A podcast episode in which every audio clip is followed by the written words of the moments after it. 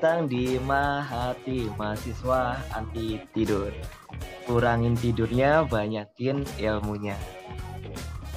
Untuk pendengar-pendengar semuanya, sebelumnya yang masih pendengar yang baru, perkenalkan nama saya Muhammad Nur Salam, bisa dipanggil Kak Salam maupun Abang Salam, bisa juga Bre gitu kan biar lebih asik gitu. Aku sendiri backgroundnya adalah seorang guru sekaligus lagi menempuh program magister di salah satu kampus di Jogja. Nah, di sini kita nanti di Mahati ini kita bakal mengangkat sebuah topik yang mana berkaitan dengan pembelajaran, yaitu adalah penerapan teknologi dalam proses pembelajaran. Namun, karena teknologi ini nanti kita ngobrolnya sangat lama dan juga panjang dan juga pastinya menarik. Di sini aku ngobrol nggak sendirian karena nanti bakal ditemenin sama dua orang hebat. Yang mana dua orang hebat ini juga backgroundnya sama-sama seorang mahasiswa yang ngambil program magister juga sekaligus mereka juga memiliki pengalaman di bidang pendidikan menjadi seorang guru. Langsung saja yang pertama ada Mas Gana. Halo Mas Gana, apa kabar? Halo Mas Salam, Alhamdulillah kabar baik ini. Bagaimana Mas Salam kabarnya? Oke, Alhamdulillah, saya juga baik uh, Mas Gana. Mas Gana sekarang kesibukannya apa ya kalau boleh tahu? Ah, kesibukan saya yang pertama sama ya dengan Mas Salam, saya juga sedang mengambil uh, program magister di uh, UNY. Uh, kemudian saya juga mengajar di salah satu sekolah menengah kejuruan di kota Yogyakarta. Seperti itu Mas Dalam. Oke. Berarti sekarang masih aktif menjadi seorang guru ya Mas Ganaya? Masih, masih Alhamdulillah. Oke. Nanti kita bincang-bincang lebih lanjut nanti aja ya Mas Gana kita lanjutkan dulu kepada salah satu juga uh, seorang pembicara yang datang pada hari ini. Kalau tadi kita Mas Gana itu seorang mahasiswa, kita beralih menjadi seorang mahasiswi. Ayo menjadi kita beralih kepada mahasiswi yaitu ada Mbak Sinta. Halo Mbak Sinta, apa kabar?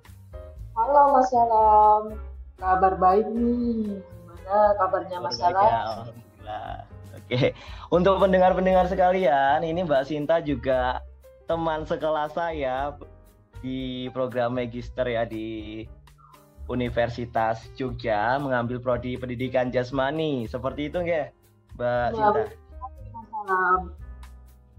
Tapi kalau untuk Mbak Sinta sendiri sekarang sibuknya apa ya? Nah, sibukan saya sama Kak Mas Salam dan juga Mas Giana yaitu keseharian saya mengajar di salah satu sekolah di Tulung Agung yaitu di sekolah dasar seperti itu Mas Alam. Oke, berarti kurang lebih background kita ini sama yang menjadi mahasiswa sekaligus menjadi seorang pendidik di instansi masing-masing. Kalau tadi Mas Gana itu tingkat SMK, kalau Mbak Sinta tadi tingkat apa? tingkat sekolah dasar, tingkat SD oh, tingkat ya. Sekolah dasar ya. Berarti nanti kita bisa sharing pengalaman menjadi seorang guru di instansi yang berbeda tingkatannya gitu ya. Benar benar ya, Mas. Nah, untuk pendengar-pendengar semuanya, kita kembali ke topik yaitu tentang penerapan teknologi di dalam proses pembelajaran atau di dalam dunia pendidikan. Kalau Mas Gana dan juga Mbak Sinta ketahui yang akhir-akhir ini sedang hangat-hangatnya viral ya yang sedang naik uh, di sosial media, kemudian di pertelevisian atau media cetak lainnya itu mengenai teknologi yang berupa metaverse gitu ya. Metaverse. Kalau Mas Gana dan juga Mbak Sinta tahu uh, metaverse ini bisa dikatakan dunia lain gitu. Dunia lain kenapa dikatakan dunia lain? Karena metaverse ini bisa uh, menimbulkan suasana atau hal-hal yang baru di mana yang kita dapatkan di dunia nyata itu beralih ke dunia yang bisa dibilang kamuflase atau fana seperti itu. Kalau Mas Gana sendiri menanggapi hal tersebut itu seperti apa sih Mas? Metaverse itu sendiri? Oke, baik Mas Salam. Uh, kalau menurut saya ya memang untuk saat ini memang sudah waktunya ya, karena uh, perkembangan zaman ini memang tidak bisa dipungkiri. Teknologi ini sekarang uh, masuk ke semua sisi, semua bidang kehidupan gitu ya. Jadi uh, kita nggak boleh nggak boleh apa menyangkal bahwa nggak bisa lepas dari teknologi gitu. Uh, jadi termasuk pembelajaran penjas pun kalau memungkinkan ya memang harus menggunakan teknologi gitu. Mungkin seperti itu ya Mbak Sinta ya. Ya benar sekali Mas Gana. Jadi kan uh, berbicara tentang masalah dari peralihan, kita kan peralihan dari pandemi COVID yang dua tahun kemarin mengalami uh, aktivitas yang sebelumnya kita lakukan secara langsung, otomatis di pandemi ini kita melakukan aktivitas di dunia nyatanya secara virtual yaitu di dunia di mana kita tidak bisa bertatap muka. Di metaverse sendiri ini uh, sangat uh, membutuhkan yang namanya suatu teknologi yang siswanya sendiri harus benar-benar mengikuti dengan uh, seiring berjalannya waktu begitu ya Mas Alam. Oke, Benar sekali. Berarti kalau uh, kita melakukan pembelajaran atau proses untuk maju ke depannya kita tuh uh, harus tetap menerima sebuah teknologi untuk kemajuan itu sendiri. Kalau misalkan kita menolak sebuah teknologi atau inovasi di dalam proses pembelajaran ya otomatis kita nggak berkembang gitu ya Mas Gana dan juga Mbak Sinta ya. Iya benar sekali Mas. Hmm, benar Mas. Tapi kalau uh, Mas Gana dan juga Mbak Sinta ketahui, teknologi itu tentunya memiliki dampak yang positif sekaligus dampak yang negatif. Nah, mungkin dampak yang positif itu misalkan ya mempermudah proses pembelajaran, menjadi pembelajaran yang menarik. Salah satunya itu yang dihadirkan adalah metaverse itu sendiri. Nah, namun kalau kita ngomongin dampak negatif di dalam uh, teknologi itu sendiri, kira-kira uh, apa sih dampak negatif yang sangat terlihat gitu di dalam proses pembelajaran? Kalau pengalamannya Mas Gana menjadi seorang guru di SMK ya, uh, di tingkatan SMK hmm. itu kira-kira hmm. seperti apa Mas dampak negatif teknologi? Ya, uh, uh, memang kalau teknologi diterapkan itu memang dampak positif dan negatif pasti selalu ada mas ya. Jadi uh, kalau pengalaman saya gitu kan kalau di kebetulan saya ngajar di tingkat SMK ini memang siswa memang disarankan untuk membawa apa smartphone ya. Uh, membawa gadget gitu ke sekolah karena uh, memang dibutuhkan gitu ya dibutuhkan. Nah dampaknya kadang-kadang ketika pembelajaran berlangsung itu siswa yang uh, mungkin apa ya istilahnya kalau anak sekarang gabut gitu ya kadang terus malah menggunakan smartphone-nya atau gadgetnya untuk main game ya seperti itu. Jadi uh, mungkin dampaknya lebih uh, mengganggu pada proses pembelajaran gitu ya. Jadi malah mereka main game gitu. Uh, dan juga kadang juga uh, smartphone ini digunakan untuk apa ya mencari mencari informasi yang mungkin tidak terlalu dibutuhkan untuk pembelajaran seperti itu Nah, mungkin kalau di uh, eh, SMK dampak-dampaknya seperti itu ya Mas ya. Oke, kalau di SMK kurang lebih dampaknya seperti itu. Kalau Mbak Sinta sendiri yang di bangku sekolah dasar gitu yang berkaitan sama dunia anak-anak, kira-kira dampaknya apa Mbak? Oh ya, kalau di dunia anak-anak sendiri di SD ini kebanyakan siswa itu yang uh, membawa HP itu mempengaruhi temannya. Jadi ketika uh, mereka mengeluarkan handphone atau gadgetnya dia uh, asik dengan bermain game dengan mungkin melihat TikTok atau sekedar bikin story Instagram nah dari situ menarik perhatian teman-teman yang lain dan tentunya mengganggu proses pembelajaran nah terus untuk dampak negatifnya sendiri siswa kurang fokus dalam uh, memperhatikan dari guru dan juga mereka kecanduan yang mana mereka uh, harusnya berinteraksi bersosial di lingkungan mereka menyendiri mereka asik hmm. dengan dirinya sendiri seperti itu jadi mungkin lebih ke banyak dampak negatifnya yaitu kecanduan game online dan juga mereka menyendiri. Kalau Mas Salam sendiri mungkin ada pengalaman seperti apa di sekolahnya? Kalau saya pribadi karena sekolah saya itu kan tingkatannya masih sekolah dasar, di mana uh, anak-anak ini kan masih banyak yang belum difasilitasi gadget gitu kan difasilitasi handphone. Nah untuk dampak negatifnya ya kurang lebih hampir sama. Mereka kecanduan bermain game, kemudian uh, menggunakan handphone itu ya hanya sekedar untuk bermain-main saja. Kalau misalkan kita suruh mengerjakan tugas, mereka suka ini uh, membuang tanggung jawab gitu. Kita berikan tanggung jawab untuk mencari materi mereka mengalihkan malah uh, mencari gambar kartun malah main game secara sembunyi-sembunyi seperti itu mbak. Dan juga Mas Gana iya berarti kurang lebih sama ya sebenarnya ya iya kurang lebih hmm. permasalahan kita tuh sama baik di tingkat SD SMK maupun SMK gitu ya masih berkaitan dengan teknologi kurang lebih hampir sama Nah, tapi uh, Mas Gana dan juga Mbak Sinta, itu kan kita lihat dalam segi pandangnya itu kita lihat peserta didik. Kalau mm -hmm. kita lihat menjadi seorang guru gitu, kira-kira uh, dampak negatifnya itu atau yang kita lihat menjadi apa pemanfaatan teknologi terhadap proses pembelajaran. Kalau saya pribadi kan masih banyak ya tenaga pendidik kita itu yang gaptek gagap teknologi gitu. Ya, benar Mas.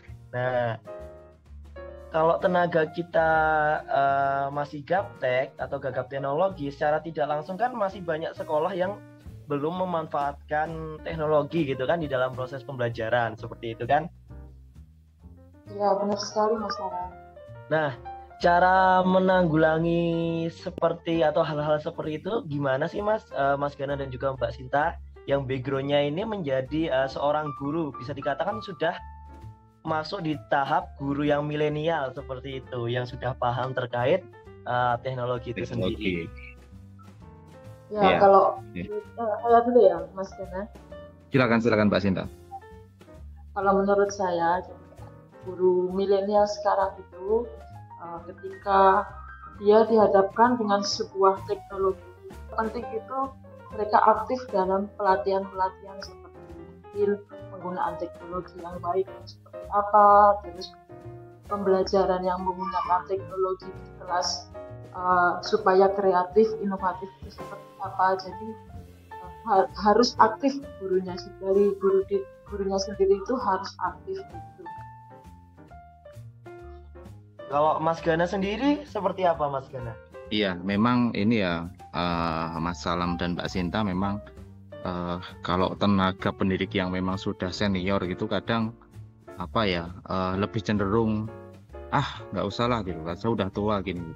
Jadi uh, memang kalau di sekolah saya juga uh, ada juga pelatihan gitu ya, pelatihan untuk apa namanya uh, melek teknologi gitu ya sebenarnya uh, istilahnya gitu. Tapi juga memang kadang-kadang yang guru senior seperti itu gitu. Nah, ternyata eh, ketika terjadi pandemi COVID kemarin malah eh, ini mau nggak mau guru yang senior pun harus memanfaatkan teknologi gitu, walaupun hanya secara sederhana, misalnya eh, membuat Google Form untuk apa daftar hadir itu pun eh, dan mereka mereka yang senior pun mau nggak mau juga uh, mau belajar juga seperti itu. Dan uh, itu apa mengurangi mengurangi gegap teknologi yang terjadi di khususnya di sekolah saya gitu mas. Berarti emang suatu hal yang nyata ya Pak terkait masih gagapnya uh, pendidik kita uh, terlebih lagi pendidik atau seorang guru yang senior seperti itu. Yeah. Tapi kalau kita kita lihat ya uh, Mas Gana dan juga Mbak Sinta, dulu zaman saya masih duduk di bangku SMP itu kita masih diberikan pelajaran berupa uh, eh, TIK gitu kan hmm. yang memahami komputer kemudian sistemnya cara kerjanya seperti apa gitu Namun kalau kita lihat di era sekarang ini, pembelajaran TIK terlebih lagi di SMP maupun SMK itu sudah dihilangkan seperti itu ya Mas Gana dan juga Mbak Cinta. Iya benar Mas di tempat saya juga tidak ada lagi ya Nah, mata oke. pelajaran TIK gitu ya. Hal itu otomatis membuktikan bahwa anak-anak kita itu sebenarnya eh, generasi milenial ini sudah sudah lancar menggunakan teknologinya. Tinggal kita menjadi seorang guru itu bagaimana cara memanfaatkan teknologi tersebut gitu kan. Nah, kalau Mas Gana dan juga Mbak Sinta, misalkan sudah paham ini kalian terhadap eh, teknologi atau perkembangan teknologi, kalian kan juga backgroundnya adalah seorang guru gitu kan? Kira-kira di dalam pembelajaran kalian bagaimana eh, cara pemanfaatkan teknologi menurut eh, kalian secara pribadi gitu? Coba Mbak Sinta kira-kira apa kalau di pembelajarannya Mbak Sinta sendiri? Kalau yang eh, pernah saya lakukan itu, jadi sebelum memulai pembelajaran, saya kumpulkan dulu di kelas. Saya tampilkan materi-materi yang akan saya ajarkan pada saat itu. Misalnya pada eh, materi senam lantai, saya tampilkan dulu sebagai gambaran siswa eh, apa sih senam lantai, terus bagaimana caranya langkah-langkah situ saya menampilkan sebuah video singkat menarik tentunya buat anak-anak di kelas 3, 4, 5 dan seterusnya. Nah, dari situ di pembelajaran eh, video itu siswa sudah mempunyai gambaran oh ternyata geraknya seperti ini, langkahnya seperti ini. Nah, saya hanya tinggal meneruskan bagaimana nanti prakteknya di lapangan seperti apa gerakan yang ditampilkan di video seperti itu mas saya manfaatkan teknologi di sekolah saya. Mungkin pengalaman Guna ada yang berbeda? Oke. Mas eh, Mbak Sinta itu tadi eh, memanfaatkan media pembelajaran berupa video gitu kan? Ya biar ini ya Mbak Sinta ya biar anak-anak terlebih kan SD gitu kan biar gak susah le ngawang-ngawang gitu kan istilahnya kalau dalam bahasa Jawa gitu kan? Betul, Nah. kalau sedangkan untuk Mas Gana gitu penerapan teknologi di dalam proses pendidikan kira-kira seperti apa Mas Gana di tingkat SMK? Oke, baik kalau di eh, tingkat SMK yang eh, saya lakukan gitu ya. Jadi saya memanfaatkan teknologi internet ya Mas ya. Jadi eh, misalnya ketika memasuki pembelajaran gitu kan eh, salah satu materi misalnya saya contohkan bola voli gitu ya.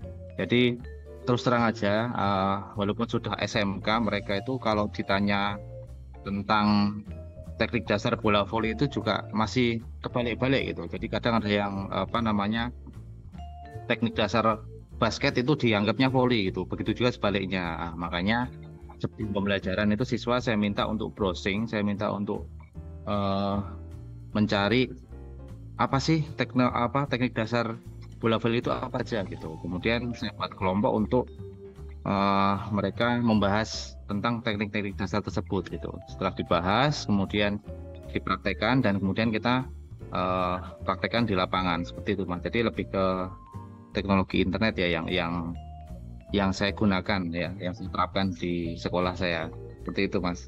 Oh iya benar sekali. Internet itu secara nggak langsung eh, anak itu dibebaskan untuk mencari materi seluas-luasnya ya Pak ya.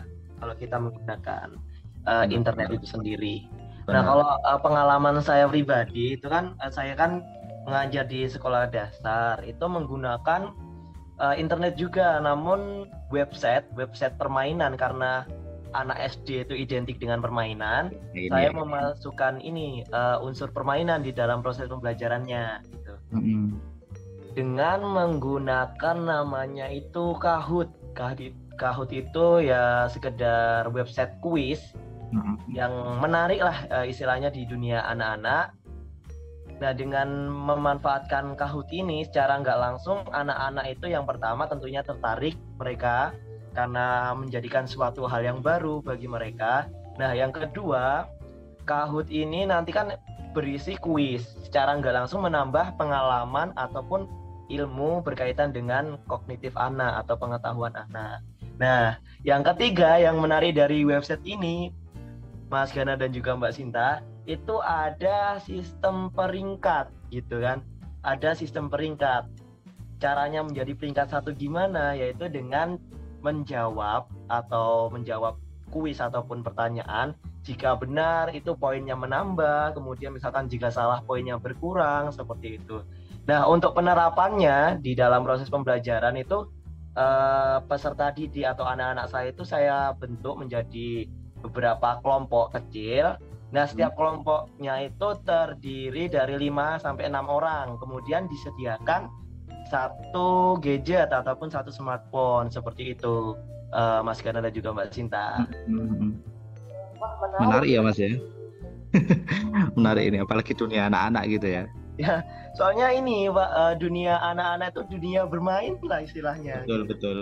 Iya bermain sambil belajar gitu mas ya. Betul bermain sambil belajar seperti itu.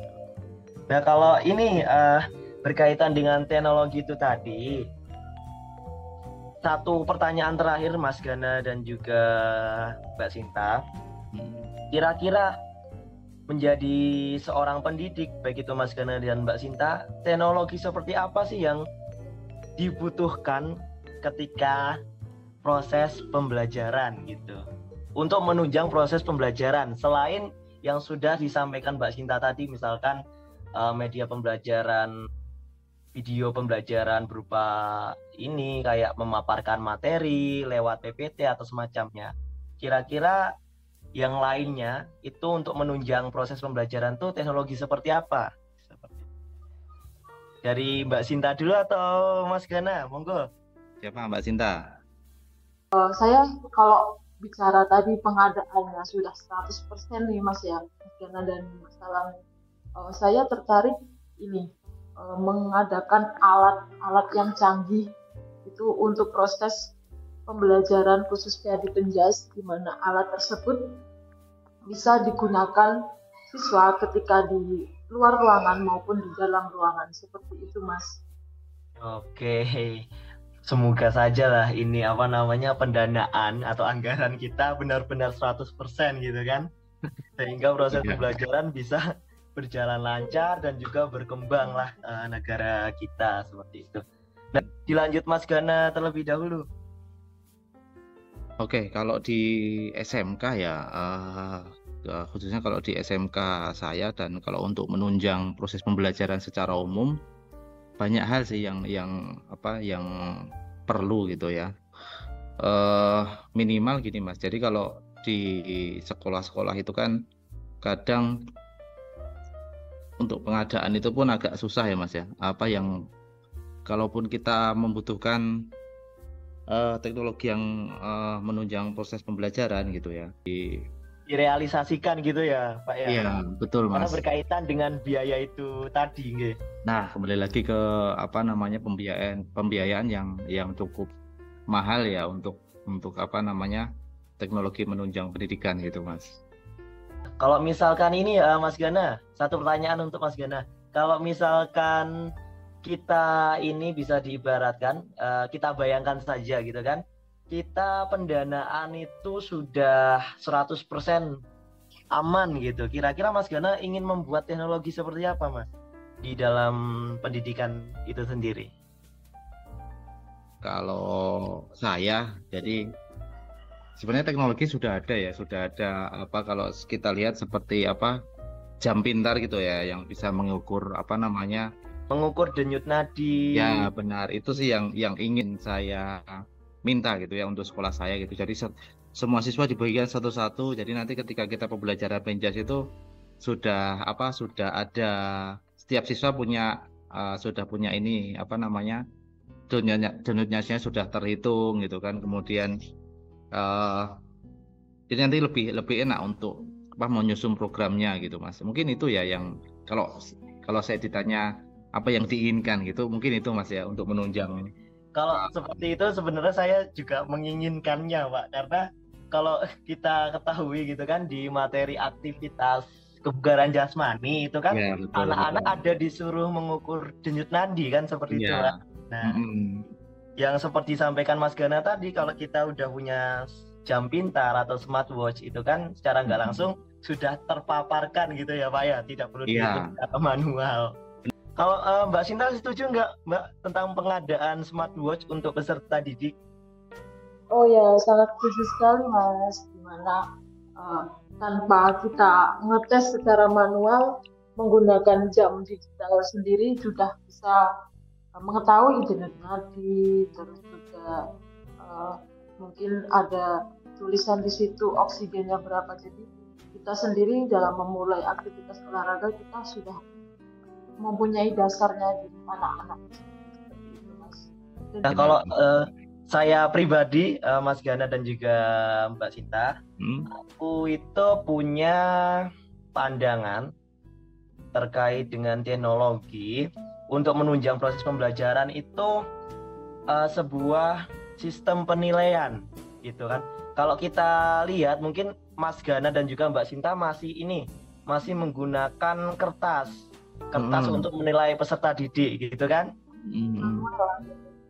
Nah, masih manual istilahnya. Nah, saya ingin di dalam proses eh, pendidikan atau proses pembelajaran ada sebuah device atau perangkat itu untuk menginput nilai peserta didik. Nah, nanti kita tinggal ketik di device itu, nanti sudah muncul. Misalkan nilai anak itu 87, terus ada keterangan eh, sudah melebihi KKM, sudah mampu melakukan misalkan materi sepak bola sudah mampu melakukan passing dengan benar seperti itu sudah ada deskripsinya seperti itu Mas Gana dan juga Mbak Sinta. Iya. Nah, kalau kalau apa namanya kalau kita secara manual itu kan masih cenderung berbahaya misalkan musim hujan kemudian datanya itu hilang itu kan kita sudah bingung seperti itu dengan adanya device tadi device penilaian atau perangkat penilaian ketika nilai dimasukkan itu dia sudah terupload di suatu database atau uh, penampungan data seperti itu Mas Gana dan Hmm. juga Mbak Sinta jadi nilai peserta didik itu nggak mungkin hilang aman seperti itu Udah aman gitu mas. Ya itu Iya. bagus itu idenya. menarik Mas. Menarik ya mas. Selain juga menghemat waktu ya Mas ya. Jadi nanti cenderungnya membuat aplikasi gitu ya mas ya. Aplikasi Ya. penilaian gitu ya. benar aplikasi penilaian seperti itu tapi Bisa. sepertinya ya berkaitan sama anggaran sih Mas Lagi ke anggaran ya mas ya. gitu. Oke, terima kasih eh, Mas Gana dan juga Mbak Sinta karena berhubung waktunya kita tidak lama ya, tidak bisa lama. Sebenarnya kan kita juga masih banyak ya hal yang ingin diomongkan gitu kan. Terlebih lagi masih eh, membahas teknologi, pastinya tidak ada habisnya seperti itu. Nah, satu Hmm. pertanyaan terakhir eh, untuk Mas Gana dan juga Mbak Sinta ada nggak eh, pesan dan juga kesan untuk pendengar-pendengar setia kita ini, pendengar Mahati mahasiswa anti tidur gitu kan podcastnya. Kira-kira eh, Mas Gada atau Mbak Sinta terlebih dahulu, silakan. Baik, saya dulu oke. Kalau saya Mas, eh, memang saat ini memang perkembangan teknologi sangat pesat gitu ya, sangat bagus untuk pembelajaran gitu. Apalagi eh, mencari informasi itu sangat luas gitu ya. Tapi jangan lupa kita sebagai pendidik tetap kita harus eh, tetap sebagai pendidik seperti itu. Jadi jangan hanya transfer ilmu saja kepada peserta didik, tapi pendidikan yang lain juga harus dikuatkan gitu. Uh, mungkin salah satunya pendidikan karakter ya karena uh, yang saya lihat akhir-akhir ini uh, banyak siswa yang sopan santunnya kurang gitu. Jadi, pendidikan karakter itu juga harus dikuatkan gitu. Uh, selain memang uh, perkembangan teknologi yang yang sangat pesat itu gitu. Mungkin itu Mas ya. Oke, terima kasih eh, Mas Gana buat pesannya untuk para pendengar-pendengar kita. Kemudian Mbak Sinta ada yang ingin disampaikan untuk pendengar setia kita? Ya Mas, terima kasih. Kalau merangkum dari Mas Gana ini tadi, pesan saya kepada generasi berikutnya cukup singkat, yaitu bijaklah dalam menggunakan teknologi sekarang ini di mana semuanya memberikan kemudahan di kehidupan, di pembelajaran, di lingkungan. Tentunya juga eh, kita sebagai pendidik kita harus lebih berhati-hati dan mewaspadai anak-anak dalam memanfaatkan teknologi sekarang ini. Oke, terima kasih uh, Mas Gana dan juga Mbak Sinta. Pesan pesan-pesannya itu juga sangat luar biasa. Semoga uh, para pendengar-pendengar kita bisa mencerna dan juga bisa mendapatkan ilmu yang sudah kita bagikan di podcast ini. Saya simpulkan ya Mas Gana dan juga Mbak Sinta. Baik, Jadi uh, teknologi itu sifatnya uh, tidak tetap, tapi terus berinovasi dan juga terus berkembang. Berkembang. Nah, teknologi juga memiliki dampak negatif dan juga dampak positif. Kita selaku penikmat atau customer sebuah teknologi harus pintar-pintar, harus bijaksana dalam um, menggunakannya gitu. Kalau kita menggunakan di hal yang positif, otomatis bisa menambah uh, sebuah value atau ilmu dari diri kita. Dan juga sebaliknya, kalau kita menggunakan menjadi hal-hal negatif, itu tentunya uh, berdampak buruklah bagi kehidupan kita. Bisa juga berdampak buruk terhadap lingkungan yang kita ini uh, kita berada lah di suatu lingkungan tersebut. Nah, itu saja dari saya selaku uh, MC lah bisa dikatakan MC walaupun sebenarnya kita sharing gitu kan, sharing pengalaman satu sama lain gitu kan. Itu saja dari saya uh, Muhammad Nur Salam podcast Mahati. Terima kasih. See you. See you.